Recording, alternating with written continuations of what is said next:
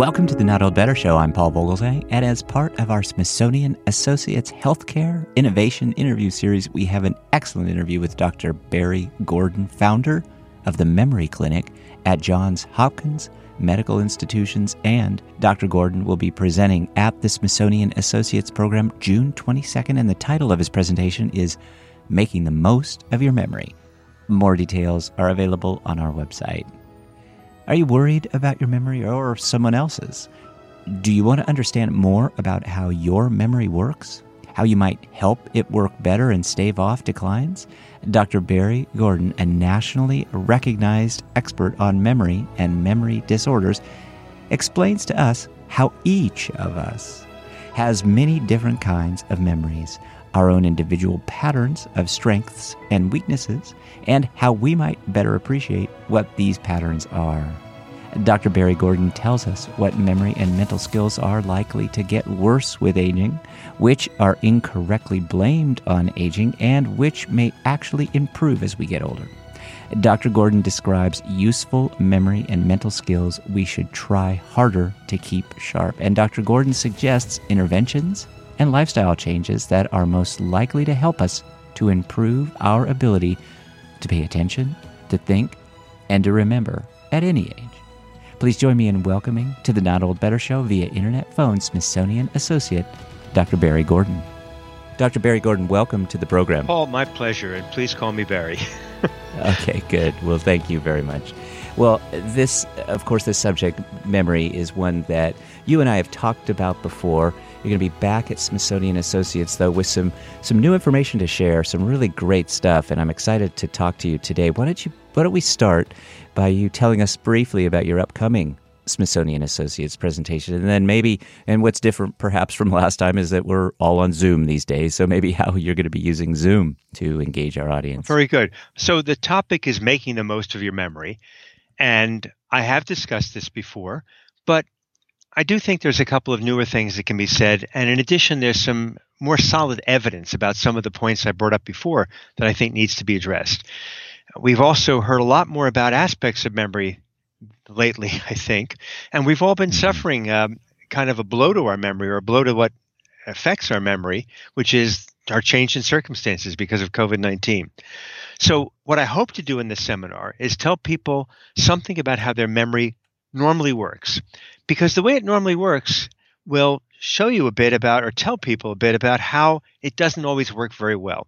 And in fact, normal memory normal human memory doesn't work anywhere near as well as we think perhaps it should. And that's hmm. perfectly normal. So, a lot of the worry that people have about their memory is precisely because their memory is working exactly the way human memory works.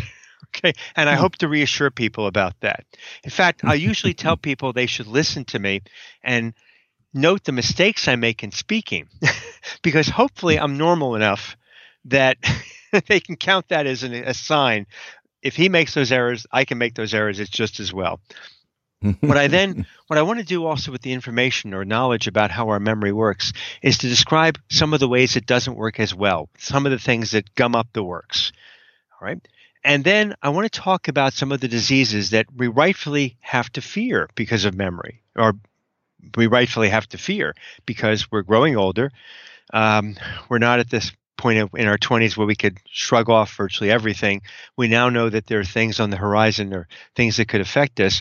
And I want to tell people what they might look like and what they may or may not have to worry about. And I then want to discuss what people can do in, immediately to try to help their memory get better. And then over the longer term, what they can do to help it get better. And to the extent possible, uh, protect themselves against well, I'll call it the ravages of aging, the slings and arrows of aging, and just all the things that impede and prevent us from having a maximal memory capacity. So that's what I'm going to be discussing in the hour and a half seminar plus a half hour of what I hope will be questions and answers. Well, I've got some questions, absolutely, and and maybe to a certain extent you can reassure me a bit, as because I'm growing older. I'm 64, and I I don't think I'm necessarily worried about my memory, but but I forget some details, perhaps some details from, you know, that might be a little further back. I'll say that in, in my kind of memory bank. And sometimes I do fail to recall some things. I'm pretty good with names, but details, I read a lot of books. And so sometimes books, I might, you know, merge a title or two. And so, how worried, and again, you can reassure me a little bit, how worried well, should we be? Well, just by talking to you, it's clear that you're still remembering well. you haven't you haven't forgotten you're doing right. a radio program. You haven't forgotten who I am and that it's about memory. So you're already you're already ahead of the game. That's all good. The simple fact is is that human memory does forget details. It's it's actually more of a memory for gist and we push it. We push its limits when we ask it to remember specifics when we ask it to remember specific people specific titles specific places and things. And human memory normally actually confuses those. It doesn't have sharp edges. It blurs things. That's actually one of the virtues of our memory but it does causes consternation, just as you have and I mm-hmm. periodically have, or at the very least, embarrassment. uh, so, part of the part of the thing is is that, and part of the problem is is that memory diseases, for the most part, don't begin suddenly. So they merge into what is normal memory, or their beginnings merge into what is normal memory, and that's part of the problem. Why people get worried. One important factor, though, is in general, if you can remember that you've forgotten things, then you clearly have a memory. and that's actually a helpful sign. In general, the more you can remember about what you forget, the less likely it is something's actually wrong with your memory per se. And the more likely something else has been interfering with it that has nothing to do necessarily with your brain, but just other circumstances like an onslaught of information or too many books that mm-hmm. seem the same, or for that matter, too many political events mm-hmm. that seem the same, or whatever you want to mm-hmm. call it. so, yes, should we be worried about our memories at age 64, 74, 84? We should worry about our brains, but worrying about everyday forgetting is not, it's everyday forgetting now, does it get worse with age? For most people, it does get worse with age. Some of that seems to be because the brain itself is having more problems as we get older. Some of those problems may not be, how can I call it, serious in a sense. They're annoying. Some of the problems may simply be, for example, that parts of the brain are out of tune with each other. And just like any instrument that gets out of tune, they don't work as well, but they're not necessarily bad. um, other aspects of getting older that interfere with memory are simply you have too much to remember or more to remember, and it interferes with it. So when you're younger, if, if we had met when we were 20, how many Pauls might I know? Well, now that we're both in our 60s or 70s, we now know a lot of Pauls, mm-hmm. and you may know more Barrys, mm-hmm. and they kind of interfere with each other in memory. So some of what happens with aging is because there's more packed into our head. Some of it is because our brains are simply not as efficient as they were before. And some maybe to some extent what we might call a disease or dysfunction of the brain, although that's still debated in what we'll call normal aging. Is the brain and the memory within it a capacity issue? Is it is it like can we think about it like a hard drive on a computer? Is there just only so much room for the number of Barrys and Pauls out there that we kind of soak up? Well, yes and no. Uh, the um, a computer is digital, and so it has a defined capacity.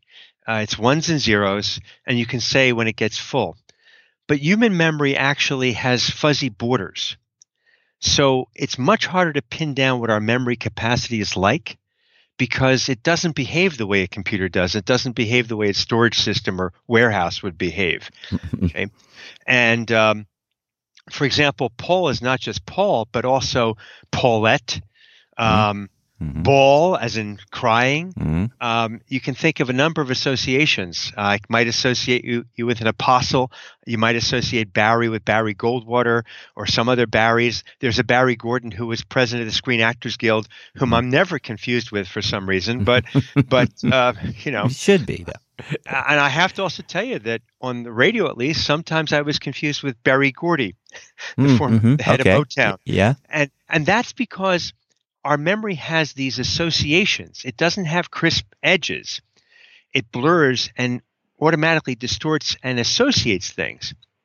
So, getting back to your question of capacity, it's been very hard to pin down memory capacity. But there's an interesting aspect of that. Um, you can train your memory, and people do, to have very large capacity because if you give it tricks for organization, you can help it sort out things. You can counter that tendency for edges to be blurred by sorting things into different piles, if you like. And that's what's called the paradox of the expert.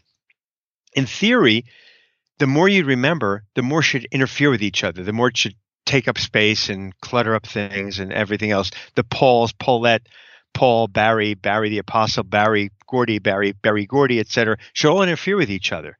And they do up to some extent.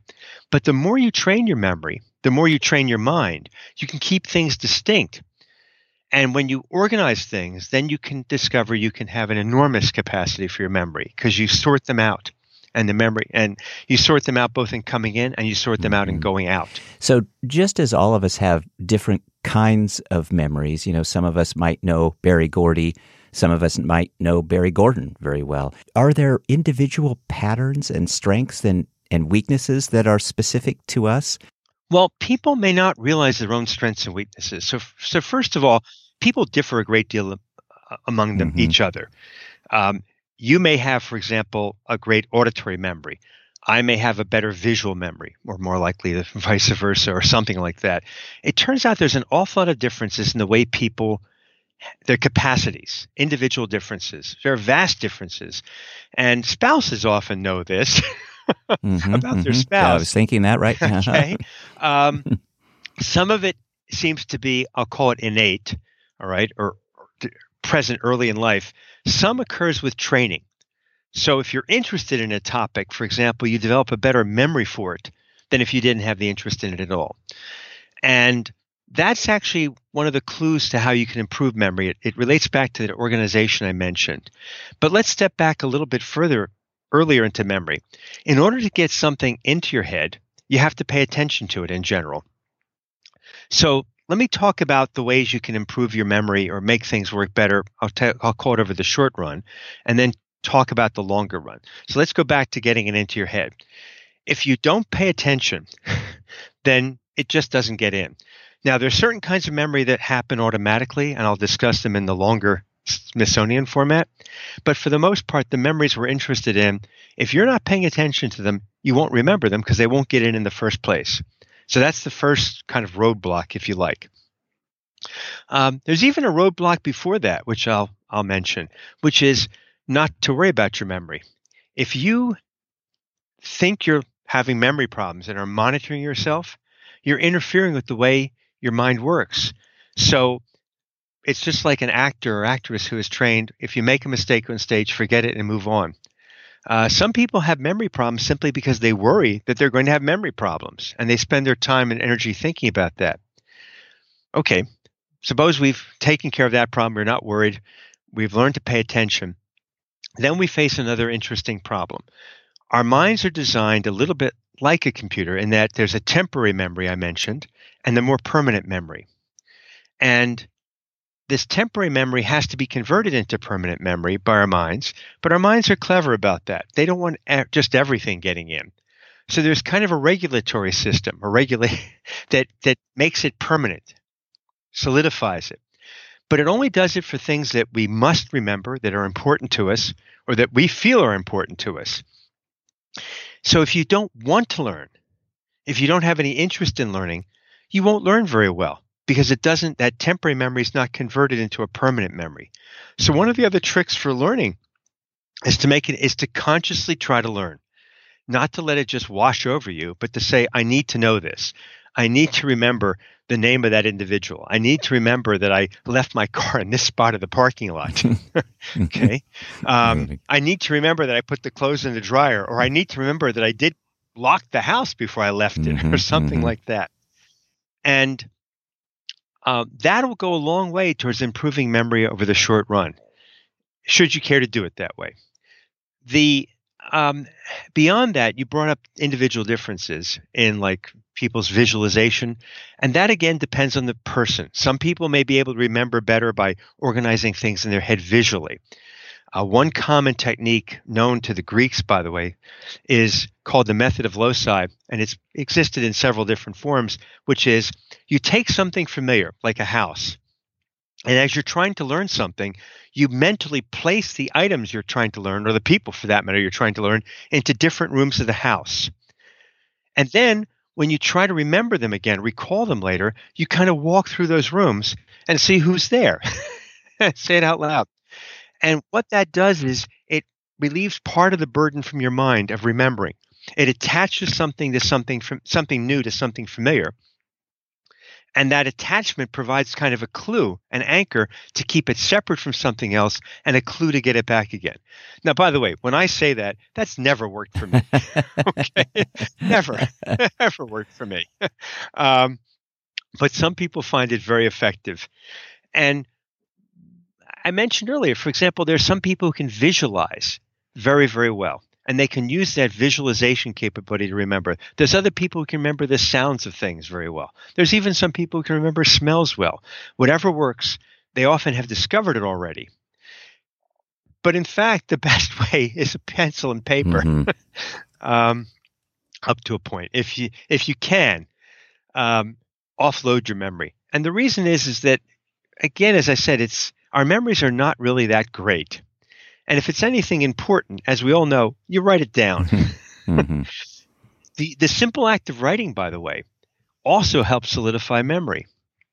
So it's not just that you've got a system there that you can use, but it actually helps solidify it in your mind. And um, often by writing something down, that act solidifies it enough that you don't even have to reference your note again. You can remember it. So those are some of the simple things people can do to try to improve their memory functioning, mm-hmm. at least over the short term. I like the idea of the house, and this will this will stay with me too, Barry, because in my mind, as you were talking about these rooms in the house, immediately I jumped to the song um, I've been working on the railroad, and and the one lyric there, "Someone's in the kitchen with Dinah." there you go. I thought, okay, that's how I will remember that. and especially if you meet Dinah. especially if I see Dinah at some point. Yes. so. We are with Dr. Barry Gordon. Dr. Gordon is a professor of neurology and cognitive science at the Johns Hopkins Medical Institutions, where he founded the Memory Clinic. Well, Barry, you refer to these most recent months in our COVID kind of time frame that we've all really been in, this lockdown. When we kind of include COVID in this picture, I imagine that that's added to a lot of stress, that that's probably done some damage to, to our memories. But I wonder, as, as a society, are we experiencing more rapid memory declines and disorders over the last few years? And, and that would include the toll that, that COVID might be taking on us. And I wonder, is stress just this major uh, dampener of our ability to to recall and to kind of put things in their special order that we need to have in, in order to to recall? Well, yes. I won't. the short answer is yes. But now let me expand on mm, that. It's a long question. I, yeah. I won't mm-hmm. claim to know how COVID nineteen has affected our memories in general, but mm-hmm, we can mm-hmm. we can see a number of ways it could be expected to have affected our memories. First of all, our routines have been totally disrupted. And disruption of routine almost always disrupts memory. In some ways, it's like the house I mentioned earlier is being demolished, mm-hmm. or you've moved into a new home, mm-hmm. and it takes a while mm-hmm. to get situated again. So that's a known factor. Stress is a known factor as well. I mean, people are rightfully worried in many situations. A little bit of stress is often thought to be beneficial because it kind of energizes people. But too much stress means you're diverting mental energy from trying to just, well, do whatever you were doing, let alone remembering. And so it's a well known acid or has a deleterious effect on memory. And we could expect all of that. But but in general, the good news is you can also expect those things to go away. These tend to be temporary things. Um, changes in schedule, changes in stress level. And we're kind of built for a lot of that. And when they go away, we bounce back. Um, but it may leave a hole in our memories because during that time, if we're not laying down permanent memories, they're not there. They're not there to be retrieved. Um, a lot of people have experienced the fact that when every day feels exactly the same, you can't tell even what mm-hmm. day it is mm-hmm. anymore. Our memory is a very deep uh, process, and, and the function of it is highly evolved, I, I would imagine. And so you've mentioned learning that that will help us keep our memory and or, or at least will help our memory. I wonder if, if something as simple as memory games or crossword puzzle yeah, yeah, I could tell you're you're chuckling here. Are these worth us pursuing? Do they I mean, aside from the fun that we might get from it, is this a good way to stimulate our memories? Well, I have an ongoing debate at my in my home setting about that. I, I uh, can imagine. Which is probably not going to be responsive to evidence. the um, the simple fact is this: um, we actually don't know how humans learn, really, and we don't know why we're able to learn so well. Um, I'll, I'll just state that boldly, and and we don't know, for example, why people are able to what's called generalize uh, very well and how you learn to generalize. The problem with all the so-called brain games, et cetera, is this: they you you learn a specific set of facts and functions and abilities, but it's been very difficult to establish that people generalize beyond them. So what I recommend is that people do those things because they enjoy them, right? But there's really no evidence that they improve mental function in general. Now, if you enjoy doing it, that's that's one thing. But don't do it because you think you're going to be protecting your brain against the ravages of old age. It just doesn't work that way, as far as anybody can tell right now. There are other things you should do to try to protect your brain against the ravages of old age, and hopefully we'll be able to talk about mm-hmm. those. But but doing crossword puzzles or or playing Parcheesi or anything else like that is not probably going to do it. And the the so-called brain games. Mm-hmm haven't yet been shown to really, really improve mental function. Um, they may improve people's satisfaction level, but not necessarily mental function as a whole. Well, let's go there then. Why don't you tell us some practical skills that you know that we might put into practice for ourselves that will keep us sharp and that we can then work on and try harder each day to keep sharp. Well, the funny thing about the practical skills is they have nothing much to do with the mind. the practical hmm. skills are being aerobically fit. Actually, okay. The right. the one mm-hmm. thing that's currently been shown best to help stave off any mental decline and keep the brain working well is to be aerobically fit. Uh, muscle strength, maybe, but aerobic fitness currently has the data. What I actually recommend to people is that they make a little tally of what their, I'll call it their problem areas are. Um, in other words, we can't do anything about our genes. We can't do anything about early childhood and early childhood education, but we can do something if we have a problem with hearing, if we have a problem with sleep, if we have a problem with high blood pressure or heart disease, um, or if we're smoking or drinking to excess, where excess has never been clearly defined, but you know you kind of mm-hmm. know it when you hit it. Um, mm-hmm. And those are the those are the most modifiable factors in a person's lifestyle. If you work on and the curious one, by the way, although it's been known for a while, but the curious one that's been surfacing more lately is the hearing loss. No one quite knows why, but for some reason, hearing loss has been associated with accelerated, well, with basically dementia. Um, and there's possible reasons for that, but the net the net recommendation now is if people have hearing loss, they should get a hearing aid. Um, yes, is that it's that easy. Advice is much easier to say than to do, but that's what things should be done. And I mention these other factors because if you have these problems, that's where you're going to get the biggest bang for your buck in taking care of your your own health and improving your brain function. It's now been pretty conclusively shown, I believe, that for example, treatment of hypertension, especially in midlife, will prevent or help prevent problems later in life. Um, so those are the those are the big ones that you can do to to take care of your own risk factors. But then for everybody, well, again, aerobic exercise uh, judiciously is what has been shown fairly conclusively, I think, to help improve mental function. The reasons for that are not completely known, by the way, and maybe even far from completely known. But the, the net result is very clear. And that's been tested both in what I'll call longitudinal studies or correlational studies, but also in direct tests where people have been, well, sedentary people have been exercised and shown to improve their mental capacity. Now, you may, this, first of all, I, I should mention that any such comments by me, you should realize, are meant for general purposes, and anybody who wants to undertake an exercise program should really check with their physician. These everything has risks, and as well as potential benefits, and they ought to be aware of those risks as well. But uh, that's that's where the game seems to be. All right now. Dr. Barry Gordon's been our guest today. Dr. Barry Gordon is a nationally recognized expert on memory and memory disorders. Dr. Gordon founded the Memory Clinic at the Johns Hopkins Medical Institution. But Dr. Barry Gordon, thanks for talking to us again. I certainly appreciate it. I always enjoy connecting with you and chatting. And as things develop more in this area, we, we would love to have you back because this is, I, I think, a, an area where you're certainly doing a lot of you're and your you and your team are doing a lot of research, and we'd we'd love to be able to tap into that to just sharpen our skills. Paul, I'd be delighted. It's always been a pleasure, and you ask very stimulating questions. I'm sorry I can't give definitive answers to many of them, but that's what people are working on. okay. Thanks again, Paul. You're more than welcome. Take care, Paul. My thanks to Dr. Barry Gordon and the team at Johns Hopkins School of Medicine. Hopefully, today's show will give you ideas to keep in mind and to memorize about your memory, memory lapses, and how to improve.